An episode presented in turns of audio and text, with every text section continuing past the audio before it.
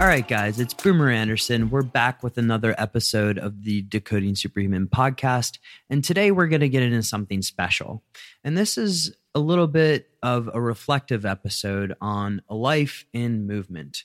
But I'm going to do it by bringing in some of our previous podcast guests and some of the words that they've brought to me because starting this podcast and having smart conversations with smart people has changed my life. It's changed my perspective on a lot of domains and performance. But one of the ones I wanted to focus on first was the idea of movement, of exercise. First, if you would have heard me speak about movement three years ago, I would have spoke about it in terms of exercise. Even as little as two years ago, I would have thought about it strictly in terms of how to move weight from point A to point B or how to be at your fastest time in this XYZ CrossFit workout. And that has categorically changed. The way that I look at movement is very different. I still seek this goal of being anti fragile, if you will, but I would like to think that these smart conversations with smart people has made me, you guessed it, smarter about movement. And so today I want to take you through three of those conversations and how they have impacted my life, specifically when it comes to that idea of exercise. Let's get started. Let's get started with these reflections, shall we? And who better to start with than the person who's had the largest impact on how I perceive training in the past three years? That person is Wolfgang Unsold, who actually just started his own podcast. Way to go, Wolfgang. And he was on the show way back in the first 10 episodes. Wolfgang is one of the most successful personal trainers and strength trainers on the planet. He owns and started your Personal Strength Institute in Stuttgart, Germany, or YPSI for short. And he's published over 100 before and after transformations.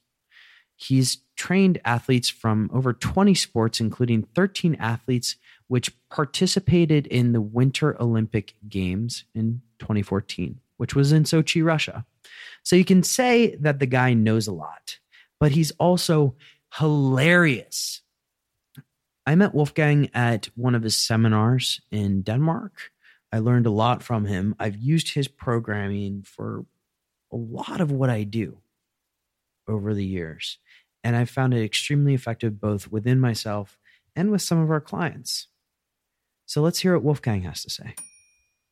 Right. So if they travel a lot and the only way to train is um, hotel gym, I'll give them short, easy workouts that they can do in hotel gyms with everything that's usually available in hotel gyms, which is like a pull-up bar, some dumbbells, a bench, maybe a barbell, depending on um, the gym they train at usually the, they know where to where they go and know what's available. I make them short and easy. I don't make them very draining because one thing that's overlooked is that um, training costs energy. If i make you train hard for an hour and do like deadlifts 12 sets of them and you're crushed all day that's not the purpose of training for the executive.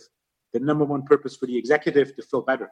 You want to have short workouts that are progressive meaning that you improve your performance every training session, but at the same time, workouts that give you energy. You want to feel better after training, you don't want to feel smashed.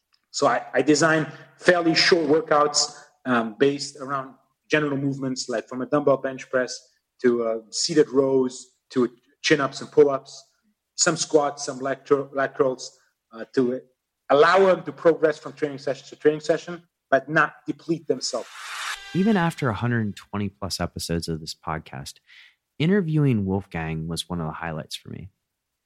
I met Wolfgang in Denmark and we've gotten along. In fact, his programming has been something that has largely been consistent or at least consistently themed throughout mine in the past three years since I've known him.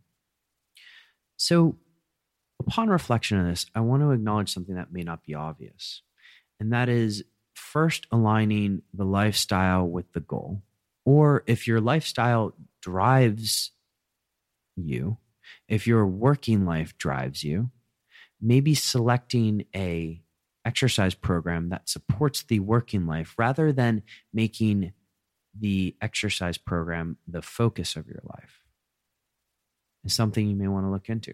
And it's something that took me a long time to grasp, actually, because again, going back to my life in investment banking, I very much also wanted to live a double life and be a professional CrossFitter.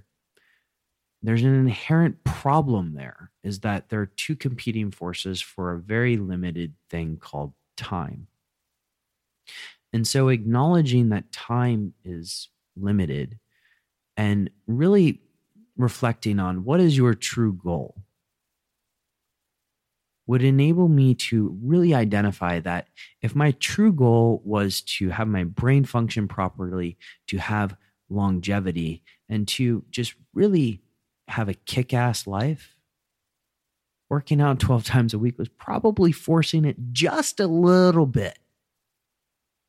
And so aligning that lifestyle, aligning that goal with your workout program is something that can really help amplify your performance in the office instead of detract from it.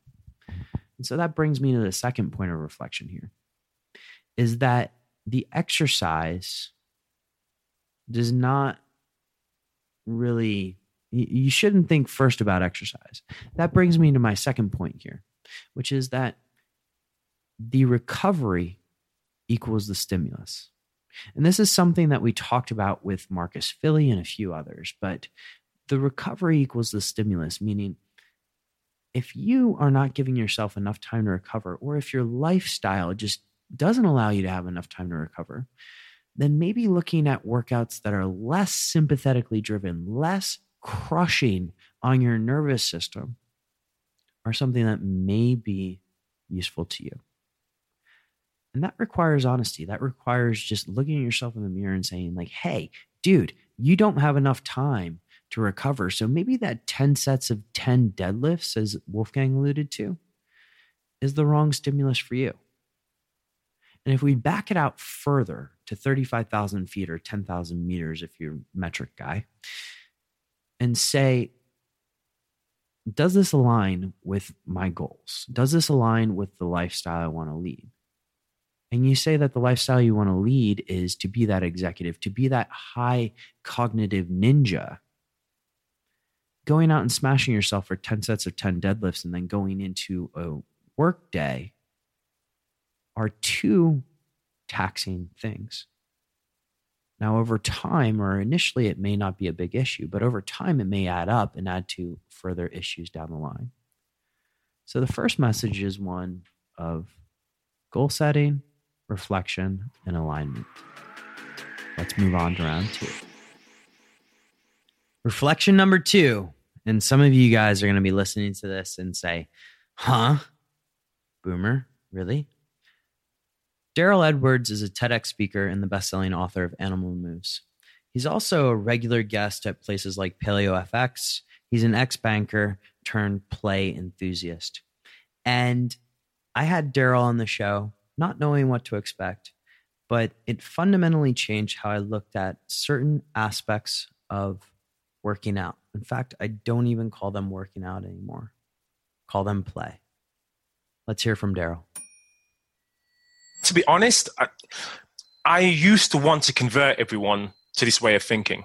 If you if you're working out and you're working out regularly and you're motivated to continue and you're in, you're having pleasure from that pursuit, keep doing it. Because to be honest, most of us just need to be moving more and, and moving in ways that are helpful for us. So I don't want to put people off by saying, "Oh, you working out is not is not good." You know, exercise is a is a modern way of ensuring we get a certain amount of movement. It's a supplement for for that we require in a sedentary life, right? So I have no issues with, with exercise. But if you're the sort of person who's questioning your the time that you're spending, just mon- spending more time looking at metrics and tracking how you're performing than actually enjoying what you do, if you're feeling despondent because you're not making the gains or the progress you expected, or your peers uh, are doing better than you, or, or whatever it may whatever it may be, then I would suggest you want to be add some more directives that mean Actually, the only thing that matters during this session is that I'm having a lot of fun. Because I tell you one thing, which people usually understand when they attend one of my workshops or my play shops, as I prefer to call them, is that I do want to be the strongest, fittest uh, person that I can be the most functional, the most practical, the most productive from a physical point of view, uh, as well as uh, maintaining optimal well being as I can. And if I thought for one second that play was a derivative of working out, you know, that I'm, there's a limit, there's a limit placed on how physically performant I can be because I'm only playing, I wouldn't be doing this. But I feel I feel play gives me the best options available to be genuinely for general preparedness. So I don't just want to be strong. I want great stamina. I want great balance and coordination.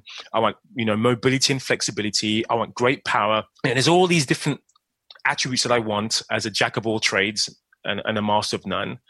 And so people are surprised when I'll be doing one-on-one uh, partnership-based games, and they're like, "I can't believe how strong you are. What else do you do? You know, what do you do in the gym?" And I'm like, I, I don't do anything in the gym. I just do this. You know, how can you, you just do body weight? I'm like, actually, no, I don't. I piggyback carry, I fireman carry. And if one person's not heavy enough, I fireman carry two people. And, you know, if that's not enough, I'll have piggyback somebody as well. So I, I carry three people and I push cars and I lift logs. And so, so I feel play actually removes the barriers to your ability uh, because I know if I go into a gym and I say, I lifted 450 pounds in my deadlift last week and I want to improve. And I've got to the point where I can only put fractional plates on. So I'll add half a pound or a pound onto that, you know, and I'm, I'm making steady progress. But I know if, if I had no idea what was on the bar and it was a matter of kind of life or I've got to be able to lift this, I would probably smash 450 pounds and have no awareness of what I was actually lifting. All right. Do you guys think I'm going crazy? Am I telling you guys not to measure things? Well, no, absolutely not. In fact, I love data. I mean, data helps me make behavior change faster and with more accuracy than ever before. But there is a moment where it's nice to take a break from the data. And this is where play comes into play. Pardon the pun. Let's take a look at my typical workout regimen. So, right now, I just came off an endurance cycle, and my periodization for the year looks a little bit like three quarters on for my focus on strength and strength training, and then one quarter focusing on endurance. Endurance is a genetic weakness for me, strength training is a genetic strength. There you go. I'm full of them today. And so, therefore, that's how I like to do my training split. And right now, I'm segueing back into strength training, which is going to look a little bit like Westside Barbell programming. So, dynamic effort days, max effort days. But I want to integrate a little bit more of this element of play. And it's something that I did while training for the marathon that I found to be very successful. And sometimes that element of play may just be going to the gym and having fun picking up whatever weights, doing whatever exercises I feel that day, etc. That's what I did in the marathon. I had a lot of fun going into those gym days and just saying, hey, for the next 45 minutes, and I gave myself 45 minutes, but you can do it in 15 certainly. I'm going to do whatever the hell I want in this weight room. It was relaxing. I saw the benefits through things like HRV. Also saw the benefits at the time through recovering from injury. But as I go back into strength training, when strength training, when you get into max effort days, can be very sympathetic dominant, my play days may look a little bit like going out for a jog in the park nearby and just maybe doing a pull up on a tree, maybe doing several pull ups on a tree, maybe just playing around in the park and enjoying the aspect of it. What I'm trying to work in here is an element of just doing something for fun rather than the sake of doing it yes, I still have that training that I'm doing in the gym where I'm measuring how much weight I'm moving, how long it takes me to move the weight, how far I'm moving the weight, work capacity, average weight per set, all of this stuff. Or, sorry, average weight per rep over the course of the entire workout. I'm measuring all of that stuff. but I want to work in a little bit of a 20% regimen to help balance it out for me. Because the data is certainly helpful, the data is certainly motivating, but having that play element keeps you going consistently over the long term. And ultimately, what you don't want to do is go through this roller coaster of I'm working out now, I'm super excited about it, I'm working out 12 times a week or whatever it is. And then all of a sudden, vacation comes and you stop working out for a period of months. What you want is to deliver consistent results over time. And working in that element of play has enabled me to come back to my other workouts with a certain level of intensity to burst through plateaus and to become just better. So I like the idea of play, and I'm looking forward to further play days with myself. All right, so reflection number three, we're going way back into the podcast realms with Dr. Doug McGuff. And Dr. McGuff is one of the most knowledgeable people on exercise I've ever met. He became fascinated with exercise after reading Arthur Jones' Nautilus Bulletin number two, which led him to go to medical school. Dr. McGuff is also the author of my favorite exercise book ever, Body by Science. If you recall this conversation, I was a little bit over my head, trying to punch above my weight class, so to speak, because both Dr. McGuff is extremely knowledgeable in the field of exercise and exercise science, but he's also very knowledgeable about a particular field called high intensity training. At the time of this conversation, I was unfamiliar with high intensity training, but have since gone through a few experiments with some of the people that he recommends in the episode. And I really enjoy it. And I'll reflect on this after. But here are some wise words from Dr. Doug McGuff. So we are going to select a handful of movements to cover all the musculature of the body in a way that tracks muscle and joint function. So the muscle is always under continuous load of the weight. It starts off at a certain, certain level of strength, but if you perform the resistance training in a certain method following muscle and joint function, you're going to invoke this deep, deep level of fatigue in a very short period of time. And that has been coined by Arthur Jones, Ken Hutchins, other people. We all refer to it as inroad, which is the momentary weakening of muscle. So, how is it that you're going to produce that? Well, the best way to do it is so that you're under the continuous load of the weight. So, what that means is you don't want to get the weight moving under its own momentum. You don't want to throw the weight. So, you want to start moving the weight as gradually as you can so the resistance is on the loaded musculature. And if you start your movement as gradually as possible, what you will find is you will organically express a repetition cadence that may fall somewhere between four and 10 seconds, depending on the movement. So it's actually quite slow because what you're doing is you're depriving yourself of using momentum as a means of escaping the resistance. So let's say we're doing a chest press exercise at the gym. It can be a hammer strength, can be a bench press, fill in the blank.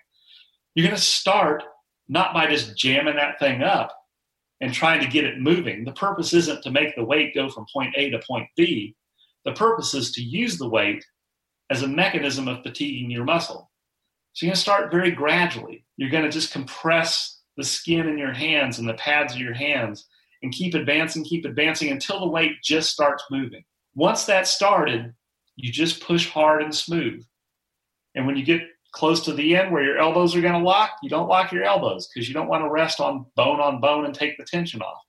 You smoothly turn around, change directions, you come back down to the bottom, you barely touch, you barely start, and you just keep it moving in a continuous, slow, and smooth fashion. And what you'll find is as you do that, you can't escape the load of the resistance. And that recruits your muscle and fatigues it quickly. So, in the course of 60 to 90 seconds, you're going to reduce the strength of that targeted musculature by at least 40%. So, having decreased your strength that deeply, that quickly, the organism's looking at it like wrestling with a very equally matched opponent. And it's going to be like, holy cow, Let's get to that concept of smarter, not harder. because going back a number of years, when I lived in Singapore, my idea of exercise was very different. I was working in investment banking, working 60 to 80 hour work weeks at the bare minimum. I was traveling all the time. And frankly, jamming in workouts everywhere I possibly could. The idea was more, more, more. That Puritan work ethic, rolling up my sleeves, just trying to get more done because I wanted to be Rich Froning or Marcus Filly since he's been on the podcast before. And in hindsight, I probably pushed it a little too far. It was well known that at lunchtime in Singapore, I would go to the gym. Everybody else would go and get their lunch. I would go to the gym. What people didn't see is that I probably had another workout planned either in that evening or in that morning, targeting a different area that I was trying to be great in yes, I was attempting to be anti fragile, but I was making myself anything but because I kept pounding my nervous system. And this is where something like high intensity training for a time constrained individual can be extremely useful. First off, the workouts can be very short. We're talking 10 to 20 minutes tops, maybe a little bit more if you include your warm up or whatever it is. And the workouts are just one set of a certain exercise. But here's where I love high intensity training is because it reframes your mind. And after this episode, I had the chance to work with Drew Baye, who Dr. McGuff recommends or talks about in the episode. And Drew did a real good job at just simplifying my workouts for me. I would work out once every three days and I would work out for a period of about 15 minutes in total. And this is something that you can run in any basic gym. It's helpful to have good machines, uh, which is not Technogym, by the way. And it's helpful to have good machines with good strength curves. But the idea is to focus on time under tension. And so, what do I mean by that? Instead of banging out three sets of 10 or four sets of eight or six sets of six or whatever it is, five by fives. Hey, bro, gotcha. You're focused on really how long can you remain under tension. This means that you're not locking out, you're not pausing, but you're really going through the motion of something like a squat, a leg press. And that allows you to remain under tension for a period, as Dr. McGuff liked to highlight, of really about 90 seconds. And so you're selecting a weight which is very different from your one rep max. In fact, I believe Drew told me it was about a six to eight rep max is where you want to target at first.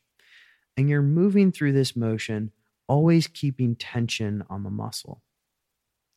As an aside, it brings you to a state where you're pretty mindful about your movement. And the burn sensation is incredible. The beauty of this whole thing is it's only one set and then you move on to the next exercise. Dr. McGuff outlines about five exercises that you need to do. Drew had me go through about 10, but all in all, you're done in, let's say, 10 times one minute 30. Think about that. That's 15 minutes plus a little bit for movement, and you're moving fast. You're moving from one exercise to the next. You're keeping your heart rate up, which gives you some of that air quotes cardiovascular workout, aerobic workout, if you will. And you're getting all the benefits very quickly. So if you're a person who says, hey, I have 15 minutes in a given week, well, there's a workout out there for you. And I encourage you to check out Dr. McGuff's stuff because, look, I love working out. And so I don't necessarily follow high intensity training all the time, but in periods when I am busy, in periods when I'm traveling a lot and the gym quality is going to be uncertain, I often revert to this conversation with Dr. McGuff and say, hey, it's a great route to go. And frankly, if the idea is to continue to build muscle mass, if the idea is to continue to stay in shape, despite having a busy life, high intensity training may be for you. Well, that wraps up these reflective episodes, but let me know what you think about this. Shoot an email over to podcast at decodingsuperhuman.com and let me know what you think. What topics do you want me to cover if we do further reflective episodes? If you loved it, please head on to the social medias and start chattering about it. Throw it on Instagram, throw it in your stories, throw it in Facebook, LinkedIn, wherever you are. And just tag Decoding Superhuman. I'd love to hear from you guys. And if you're enjoying this podcast, please head over to iTunes. Yes, iTunes, not necessarily SoundCloud or anything else, but iTunes is really helpful.